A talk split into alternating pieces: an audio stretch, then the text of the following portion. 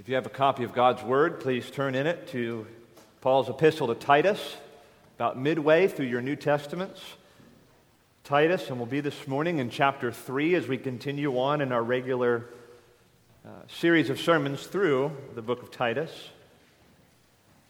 We'll be this morning in verses 3 through 7 of Titus chapter 3.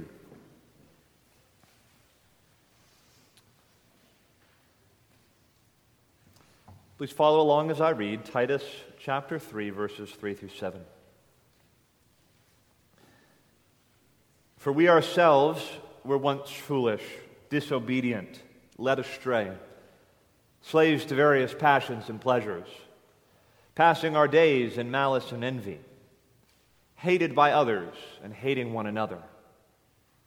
But when the goodness and loving kindness of God our Savior appeared, He saved us not because of works done by us in righteousness, but according to his own mercy, by the washing of regeneration and renewal of the Holy Spirit, whom he poured out on us richly through Jesus Christ our Savior, so that being justified by his grace, we might become heirs according to the hope of eternal life.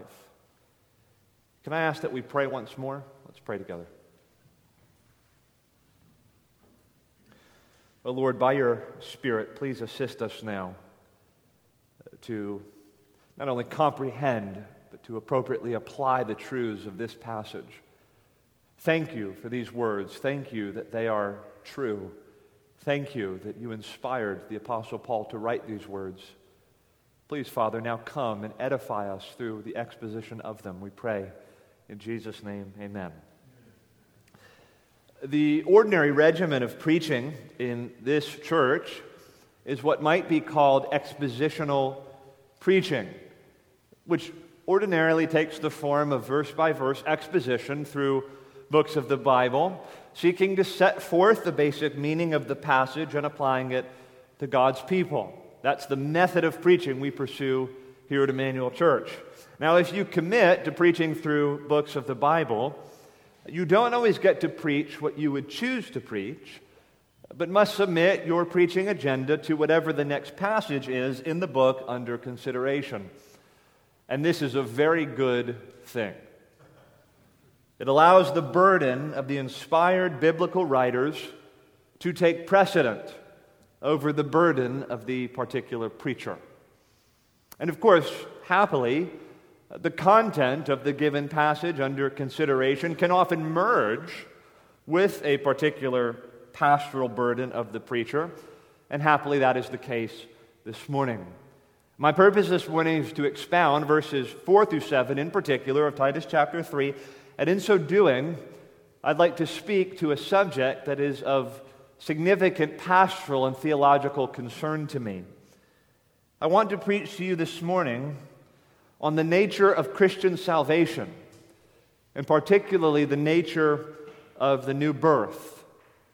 And I'd like to endeavor to answer the question what does it mean to be saved? What does it mean to be born again? I believe there are some here who do not understand the answer to this most important question. Uh, furthermore, I fear some of us who are truly saved have not properly appreciated the Bible's perspectives on the nature of our salvation and can be greatly helped by the perspectives of this passage in Titus 3.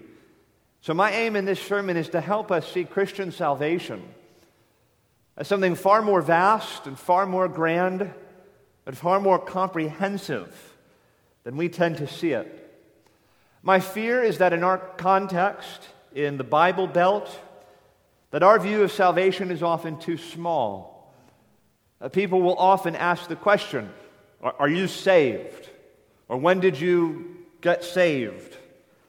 And we often reduce the meaning of salvation down to something like the four spiritual laws, or asking Jesus into your heart, or walking an aisle and praying a prayer, or when we decided to finally get our act together and join the church. And none of these things comes within leagues of the biblical definition of Christian salvation. The Bible's definition of salvation is so much richer, so much more expansive, so much grander than popular notions of what it means to, quote, get saved. And my fear is that many in our cultural context have imbibed an extremely shallow view of salvation, which I believe can be fatal. Because a shallow view of salvation and the new birth will produce shallow Christians. And just a generation on from that, it can produce a whole generation of false professors, which is already a very present spiritual crisis of mammoth proportions in the West. If we are, number one, to be truly saved ourselves, and number two, to appreciate the, and experience the richness of spiritual life intended for those who are saved, we must come to appreciate what salvation actually is according to the Bible. And thankfully, happily, this passage in Titus 3 can help us perhaps as much as any other passage in the Bible. And these verses, in verses 4 through 7, form one complex sentence uh, with many subordinate clauses. I don't want us this morning to get lost in prepositions and commas. I want us to stick with kind of the main thrust, the main flow of the passage.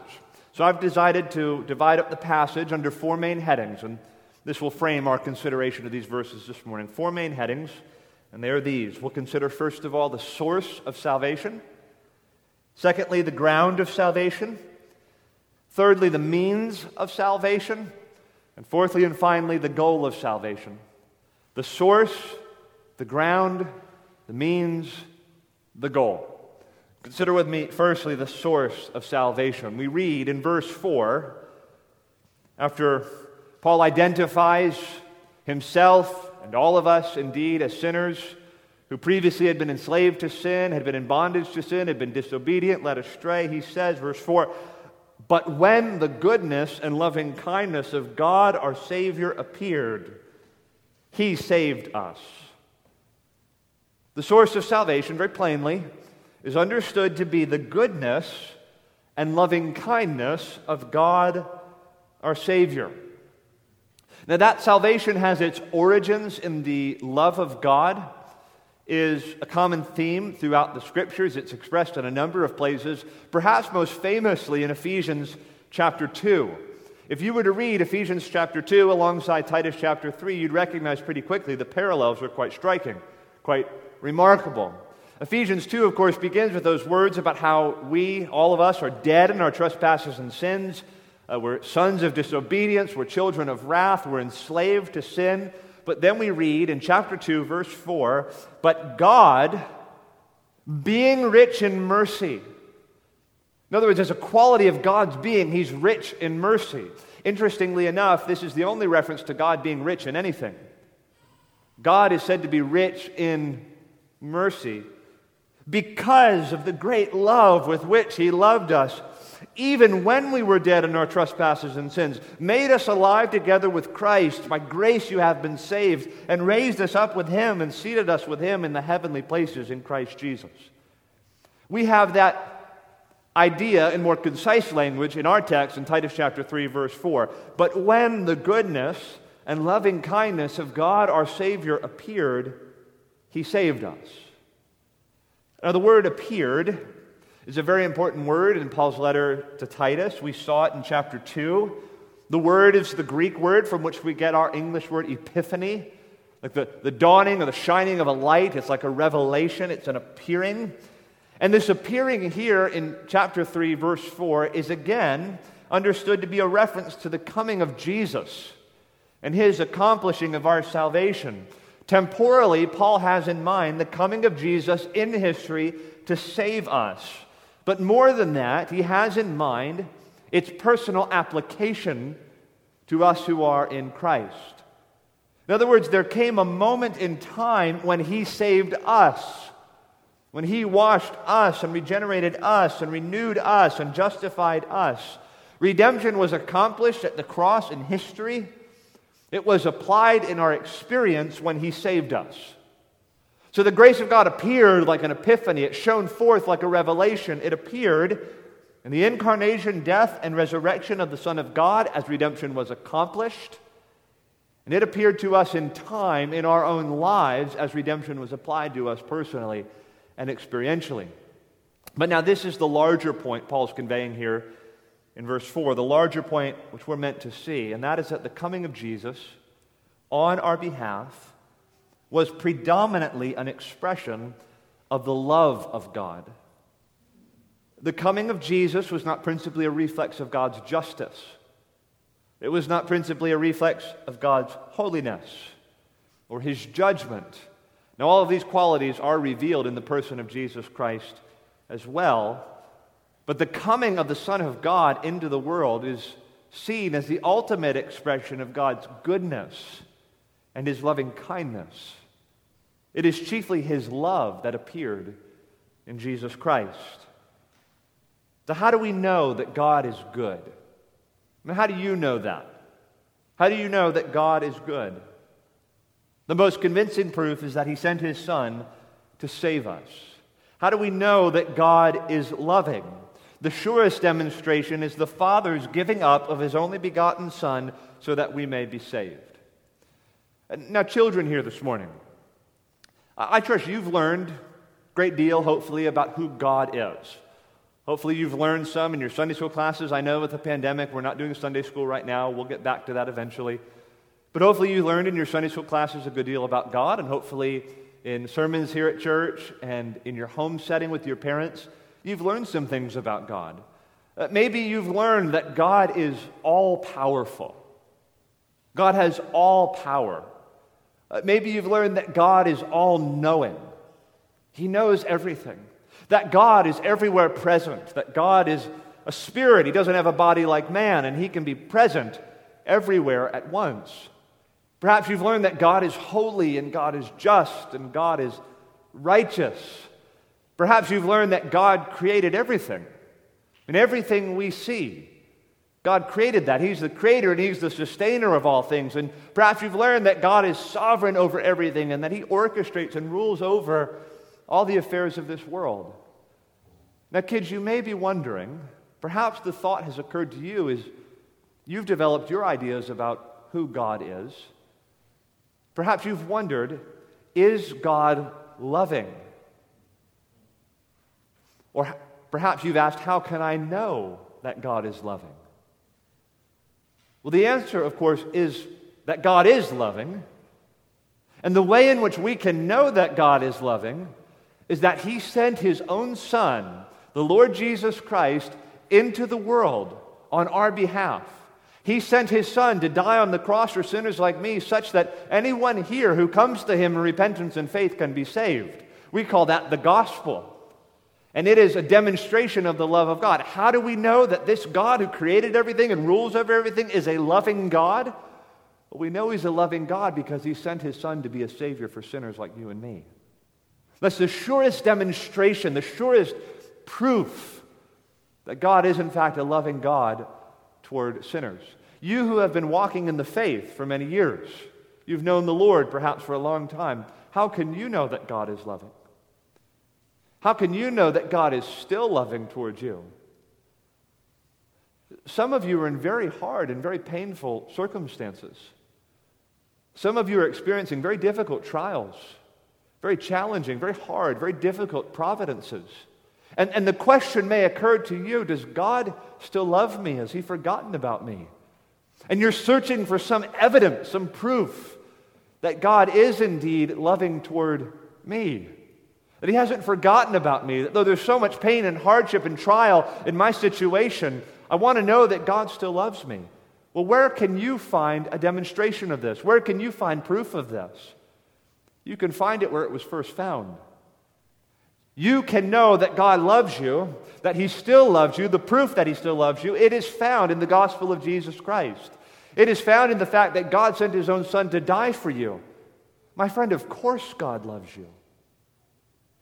He who did not spare His own Son, how will He not with Him also freely give us all things? You can know God loves you because he didn't spare his own son for you. He poured out his wrath on his only begotten son to save you from your sins. Now, listen, that doesn't explain why there's so much pain and hardship and trial in your life. But it says something definitive about God. And that is that He's loving. And He has given the most convincing demonstration, the final proof of His love, in the sending of His only Son to die for you. Do you need proof that God loves you? Can you say with that old song, I need no other argument, I need no other plea? It's enough that Jesus died and that he died for me. What is the source or origin of our salvation? Paul says it is the goodness and loving kindness of God our Savior. Now consider with me, secondly, the ground of salvation. If the source of salvation, just the love of God, that's where our salvation originated, where it springs from. Now consider with me, secondly, the ground of salvation. Look again at verses 4 and 5. But when the goodness and loving kindness of God our Savior appeared, He saved us not because of works done by us in righteousness, but according to his own mercy. So, so, there's a strong negation followed by a positive affirmation. What is the ground of our salvation? Well, first of all, Paul says, it is not works done by us in righteousness. That, that is a, a program of obedience to a set of commands, be they man made or given by God Himself. No one gets to heaven, listen, no one gets to heaven based on good works or righteous deeds. Now, who thinks that? I mean, who actually thinks that they can get to heaven by their good works or by their obedience to the law or by righteous deeds? Well, there were certainly those in the first century who thought that. You might think of the Pharisees, for example who believe that they could establish their righteousness before God. They can put themselves in a place of favor with God by strict adherence to the Mosaic law. And, and most of the Pharisees would have had the attitude, perhaps, of the rich young ruler we talked about last week. They would have said, Well, I've, I've kept the commandments from my youth up. I, have kept the Mosaic law. I've, I've, I've kept the Torah. And to them, this word comes by the deeds of the law, no one will be justified. We aren't saved by works done by us in righteousness. Perhaps we might think also of some in the Cretan context. Uh, do you remember what was said of the false teachers who were harassing the Cretans in chapter 1 earlier in our series? Those false teachers we read in chapter 1 devoted themselves to Jewish myths and what else? The commandments of men. And perhaps they were teaching that if you follow these commandments that we have stipulated here as your teachers, you can achieve God's favor and you can come into a place of righteous standing with God if you adhere to these commandments. Now, we would be fools to think that efforts to establish one's own righteousness by obedience to the law were limited only to those in the first century. The effort to establish our righteousness before God by our own works is a perennial problem. You might think also of medieval Roman Catholics on the eve of the Reformation, who believed that they could achieve the favor of God, some sort of merit before God, by a system of penance and confession and attending to the Mass, the Eucharist, and, and, and, and, carrying on these sorts of rituals uh, could somehow achieve some sort of standing before God by adhering to this sort of religious formalism. Friends, you might think also of casual, nominal Christians in our own day who, who, who think that they are right with God because, as they would say, their good outweighs their bad. Look, I've basically lived a good life, and, and, and therefore God will accept me. I wonder if you've heard of Ray Comfort. He's a, an evangelist, and he, he goes around, at least I, I think he still does this. He goes around to like college campuses and to downtowns and all of that, and, and there's a camera and he's got a mic, and he, he interviews people, and he asks them all kinds of probing spiritual questions. And what he most often asks is, um, if, if you were to die tonight and you were to appear before God, and he were to ask you, Now, why should I let you into my heaven? What would you say? And almost every time, the person being interviewed says something about their own good deeds. Well, I think I've been basically a good person. I've not done really much harm to anyone else. I think my good outweighs my bad, and, and, and, and so that's why I think I'll be accepted into heaven. That's not just what most people out in the world think, that's what most, what, what most people who profess to be Christians actually think. So, so you could imagine this sort of scene on Judgment Day. I don't know if Ray thinks this is actually how it's going to go. In fact, biblically speaking, I don't think this is how it will go. But you could imagine the scene on Judgment Day. Let's just entertain this for a minute.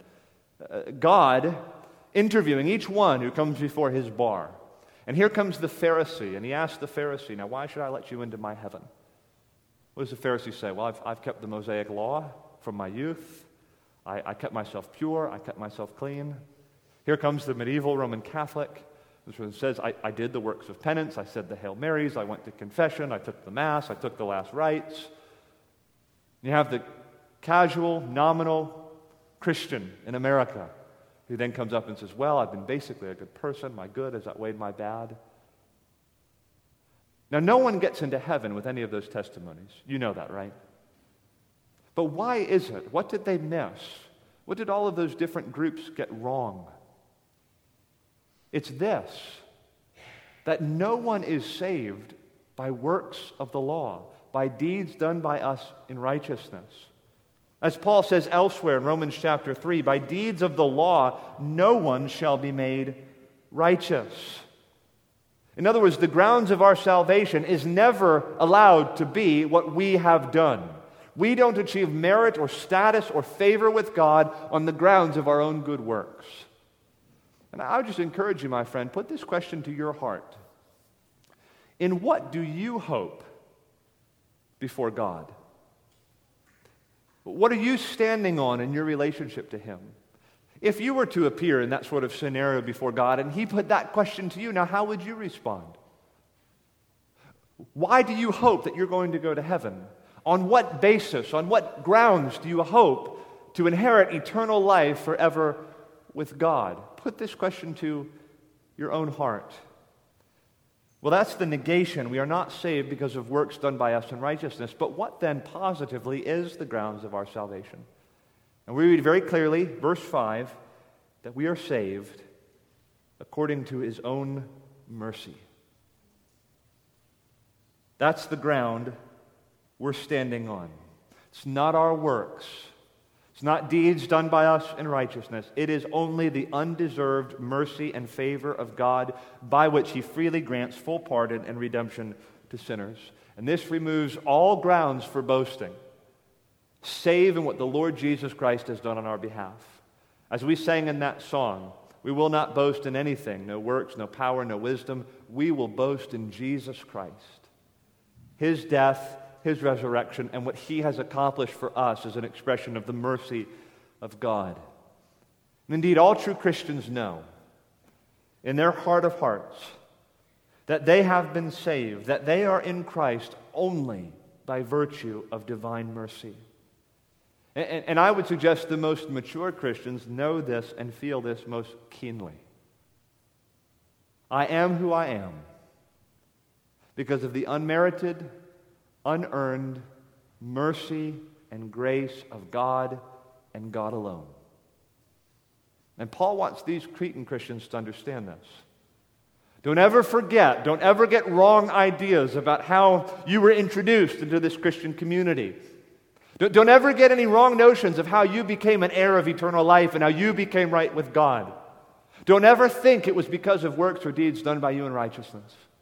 It was only by the mercy and favor and condescension of God by which He visited you and came to needy sinners like you and brought you into fellowship and in relationship and into union with the Lord Jesus Christ. What is the ground of salvation? Paul says it's not works, but divine mercy. Now consider with me, thirdly, the means of salvation. The source of salvation is the love of God. The ground of salvation is the mercy of God. Now consider with me, thirdly, the means of salvation.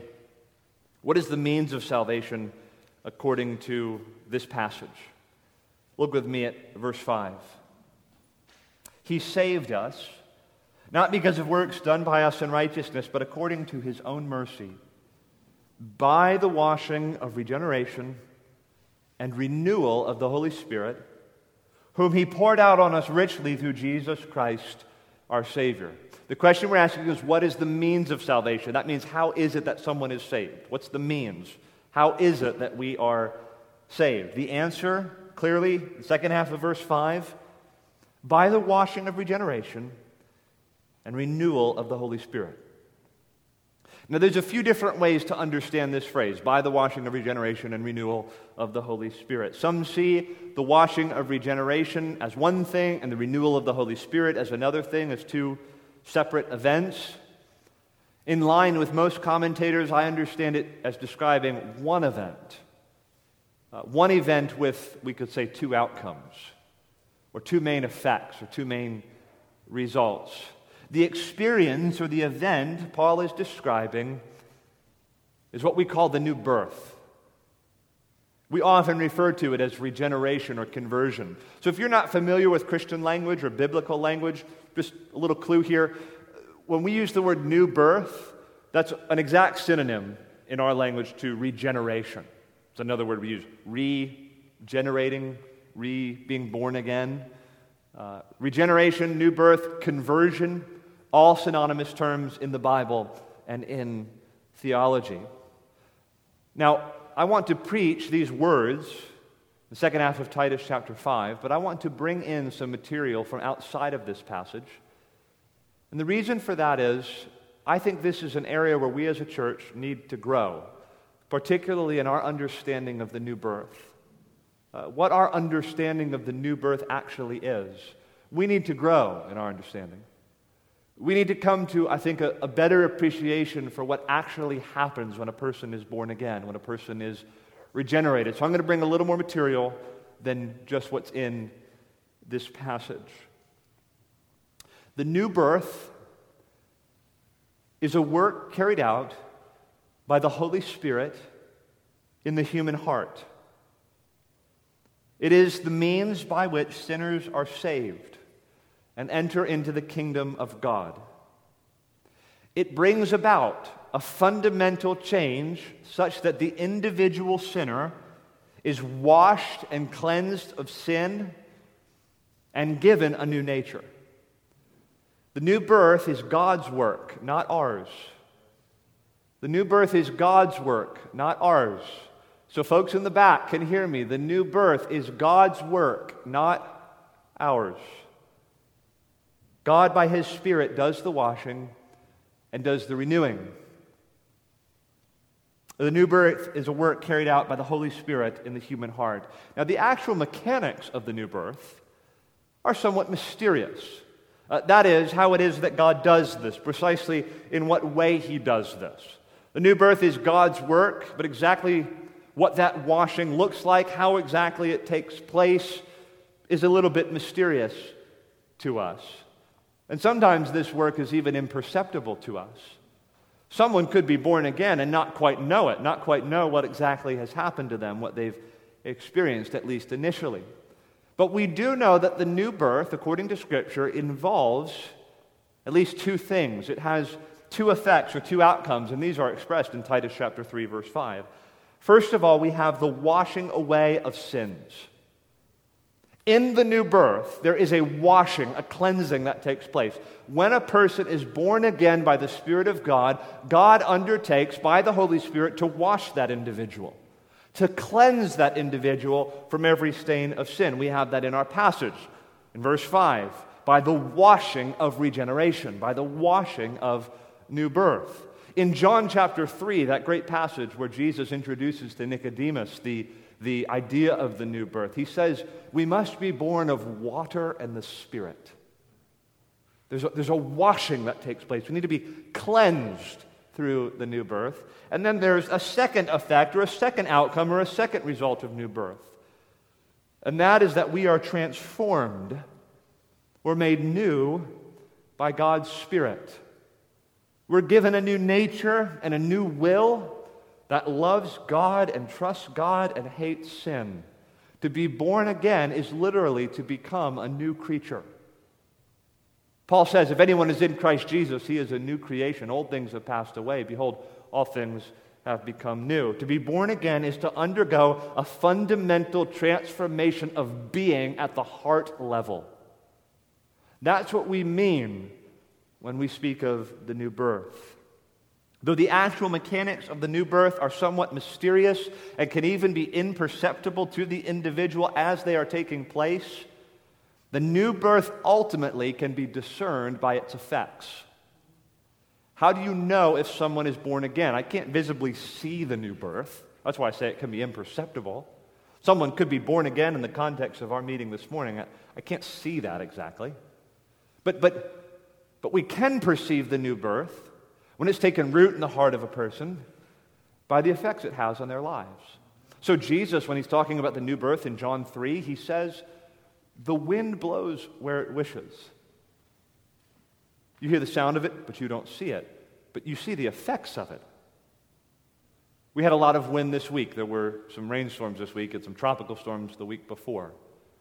Well, if I looked out my window, I, I can't see visibly the wind, but I can see the effects of the wind. There was a big limb in my yard that actually fell over and broke into a bunch of pieces. I saw the effect of the wind. I saw the wind blowing in the limbs and in the leaves, and I could see little bits of trash on trash day blowing down the road. I could see the effects of the wind. That's the the, the, analogy Jesus draws with new birth. You can't see the new birth happening, but you can see the effects of the new birth. So it is with all those who are born by the Spirit of God. They're transformed, they're regenerated. So radical a change takes place on the fundamental heart level that they go from being haters of God and being indifferent to God to being lovers of God and His will and His truth. From being enslaved to sin and lovers of darkness to being lovers of light, lovers of righteousness, and those who seek now to mortify their sin. You can see, you can discern the effects of new birth. Titus 3:5 teaches us that to be saved is to be born again, to be regenerated and to be made new by the Spirit of God.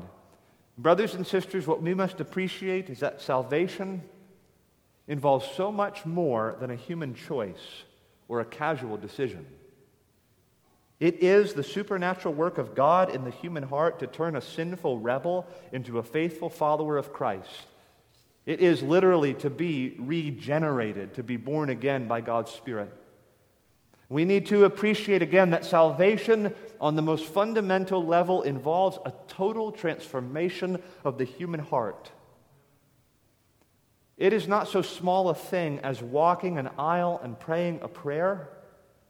Those things can be a symptom of the new birth, but they are not the new birth. Someone can be born again and be so moved that they want to make some public demonstration of their newfound faith and they can walk an aisle and pray a prayer. But that's not salvation itself.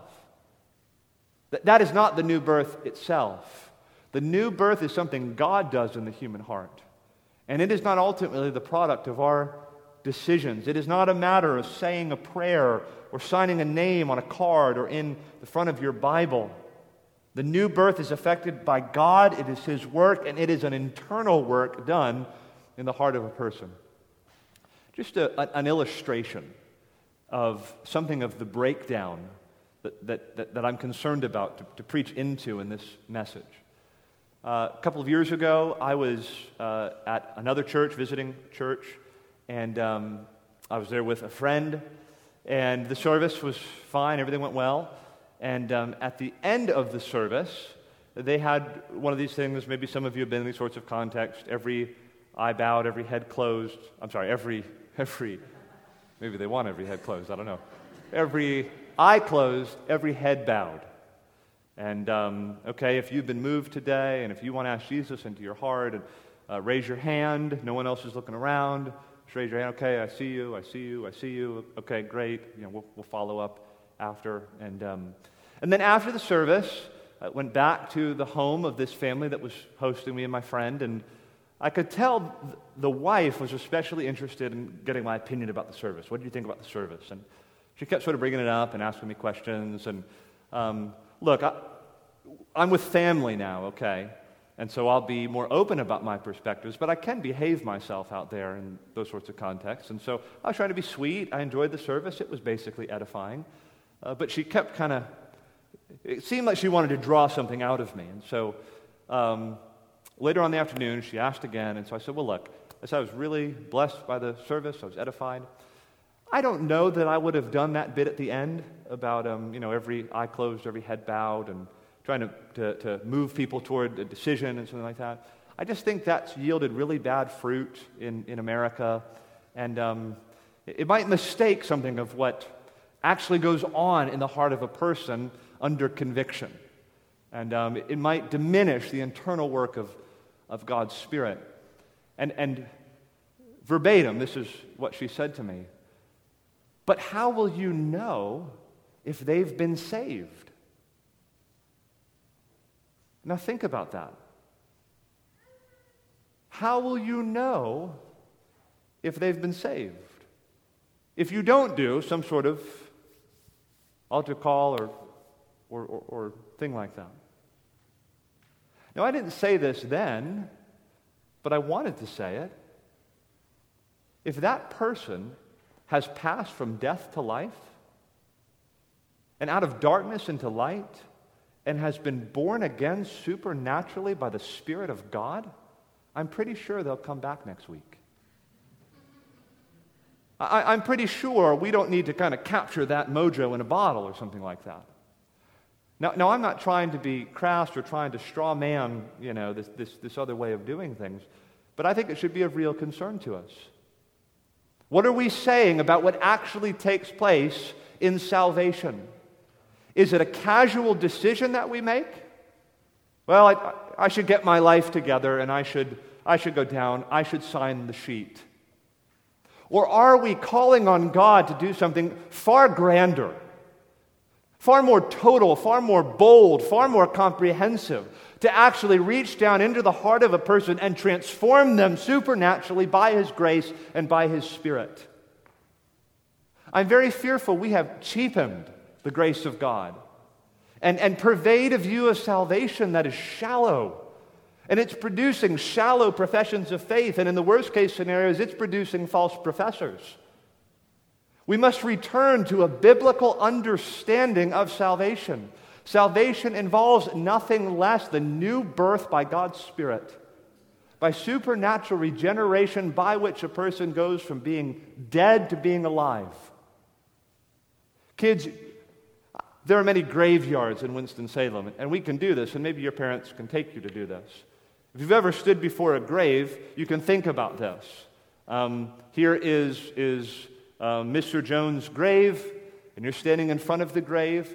Can you imagine saying before that grave, All right, Mr. Jones, let's go. Rise up. Let's run over to McDonald's.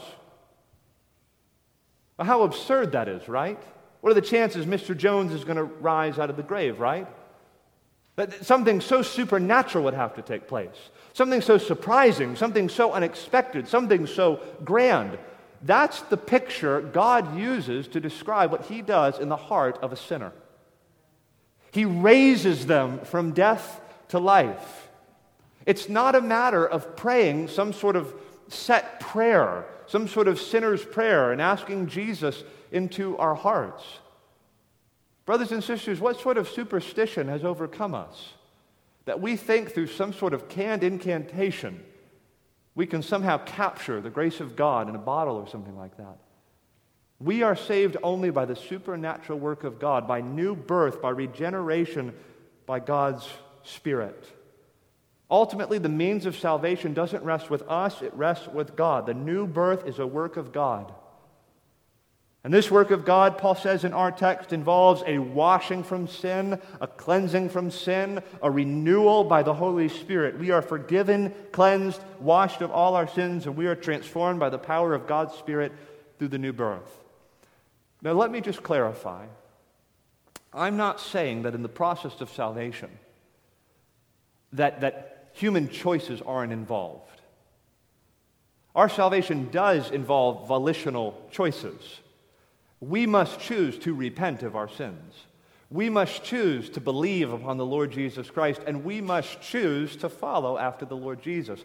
But here's the point no one makes that kind of a choice apart from the antecedent work of God's Spirit, the prior work of God's Spirit within them.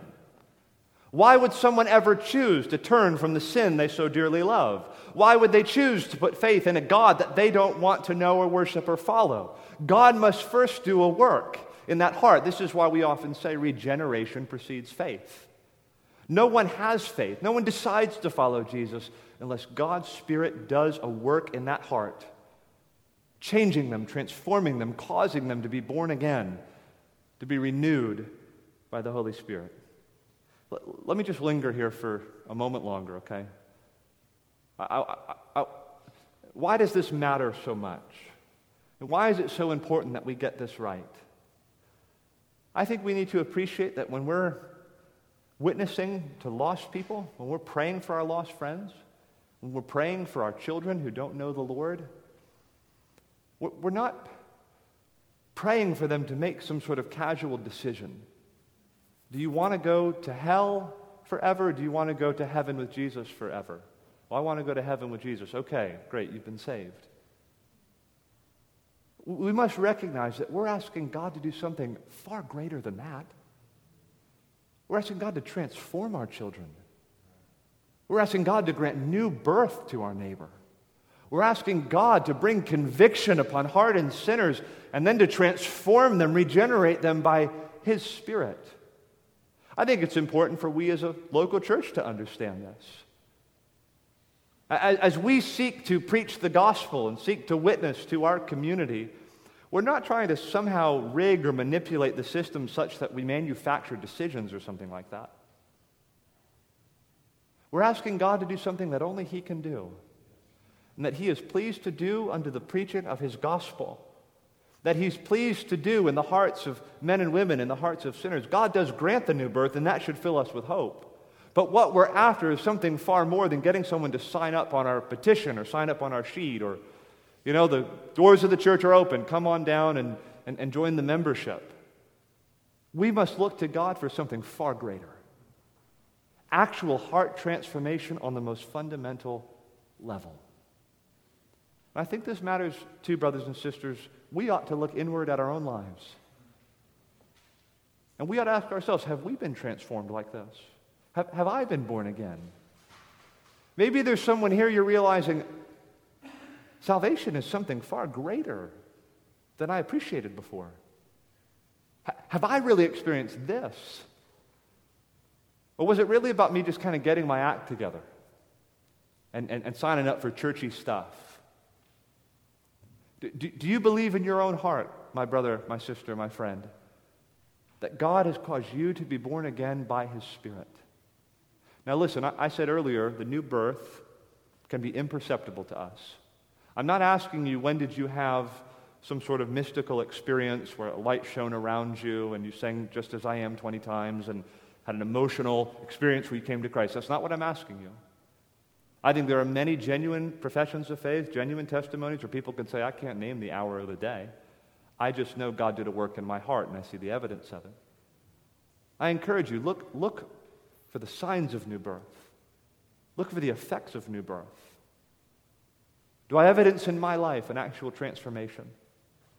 Has the wind of God's Spirit blown in my heart? Are the effects manifest? Have I been transformed by the grace of God? Do I love sin or do I hate sin? Do I love God or am I indifferent to God? Do I love God's people or am I indifferent to them, cold to them?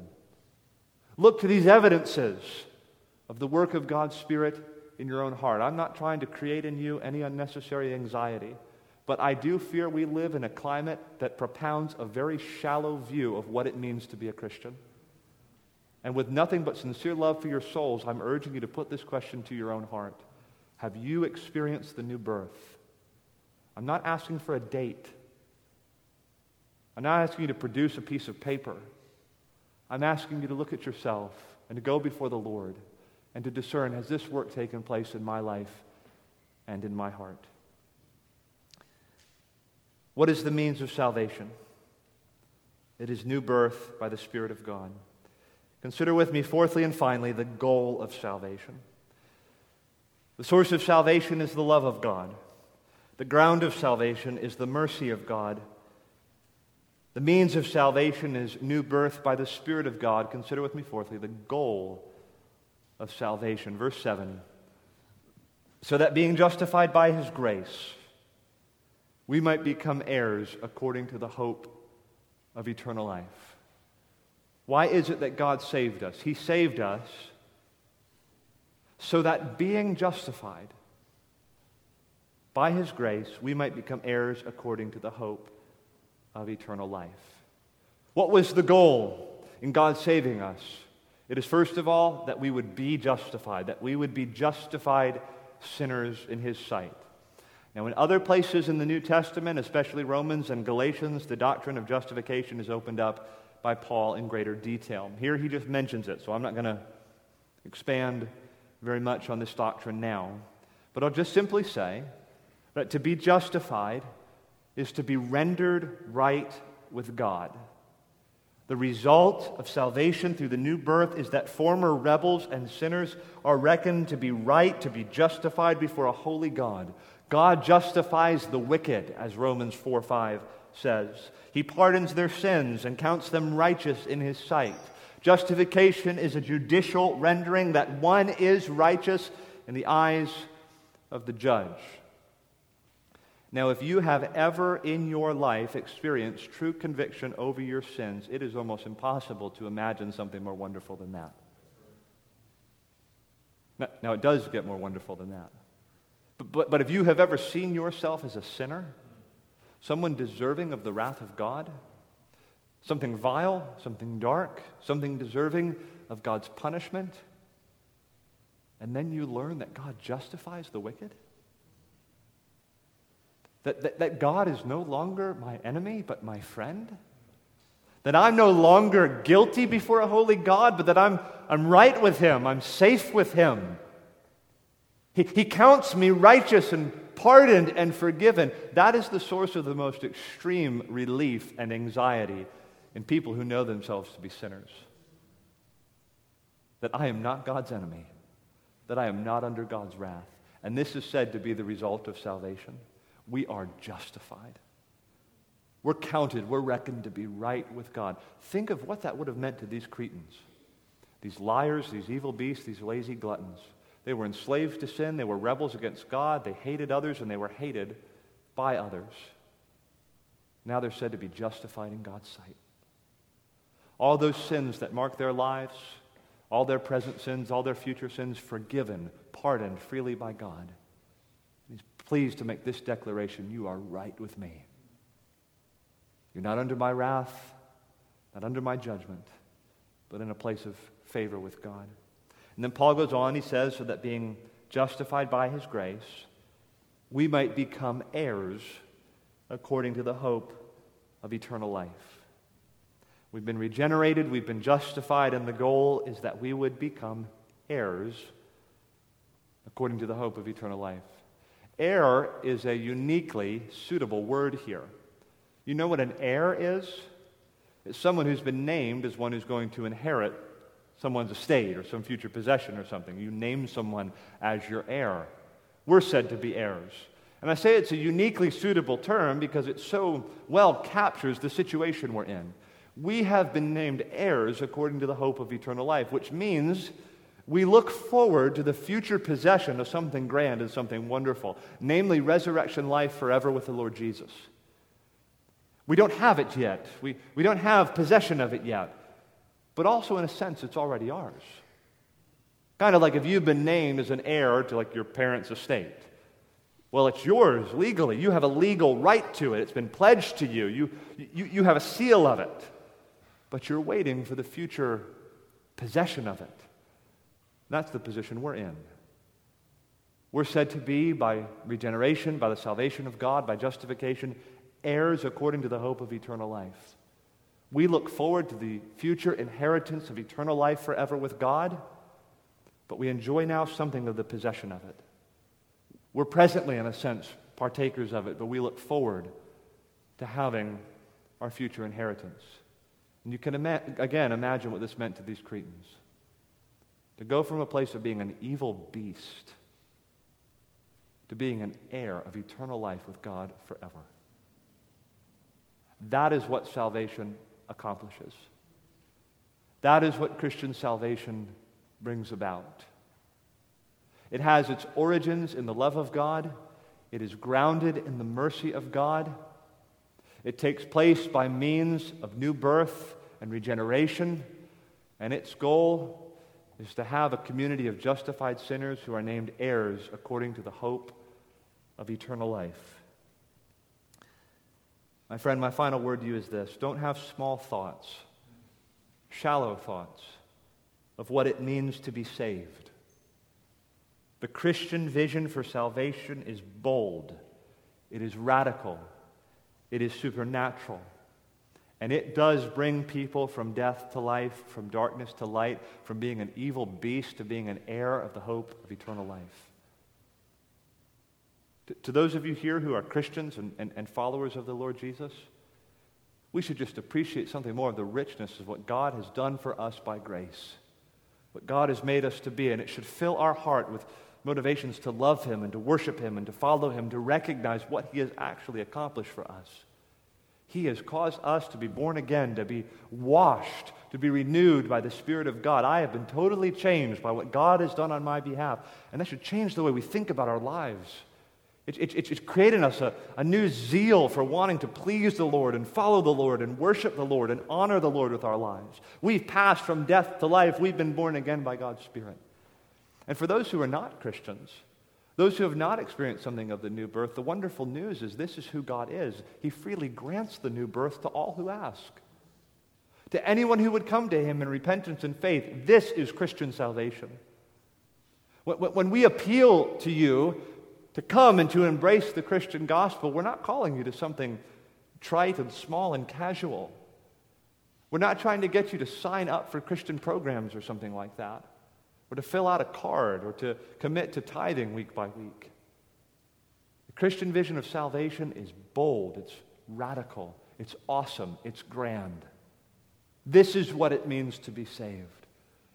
To be the peculiar object of the love and kindness and goodness of God through his own mercy, by the washing of regeneration and the new birth, such that you become a justified sinner before a holy God and an heir to eternal life forever in paradise with the Lord. Let's pray together.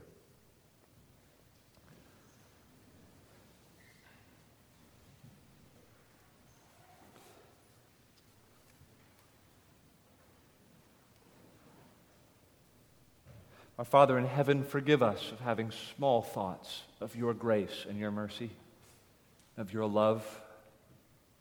Convince us afresh of the gospel and of the grandeur and vastness of the salvation that we have in the Lord Jesus. We pray that it would be the experience of everyone here that they would be regenerated by the Spirit of God, that they would be renewed, would be changed, would be born again. We pray that everyone would receive the status of a justified sinner, reckoned right in the sight of the God who is, and be given the inheritance of eternal life as a son and a daughter, to be an heir according to the hope of eternal life. Father, we pray that preaching of the new birth, that the gospel of salvation in Jesus would sound forth from us, but not only from this congregation, but from congregations throughout the world. We pray that there would be no cheapening of your grace pulpits across the world. We pray that, that you would deal in your providence and in your grace a blow against shallow views of your salvation producing meager Christians and false professors, or that the true, pure, unadulterated gospel would go forth to sinners that they might be saved, that they might experience something of real supernatural heart change that is present in the gospel of the Lord Jesus Christ. We pray that you would help us to be faithful to this gospel. Thank you for making so many of us partakers of this gospel and those who have experienced real change through the Holy Spirit. We pray that that would spread to more and more in our community. We pray these things in Jesus' name. Amen.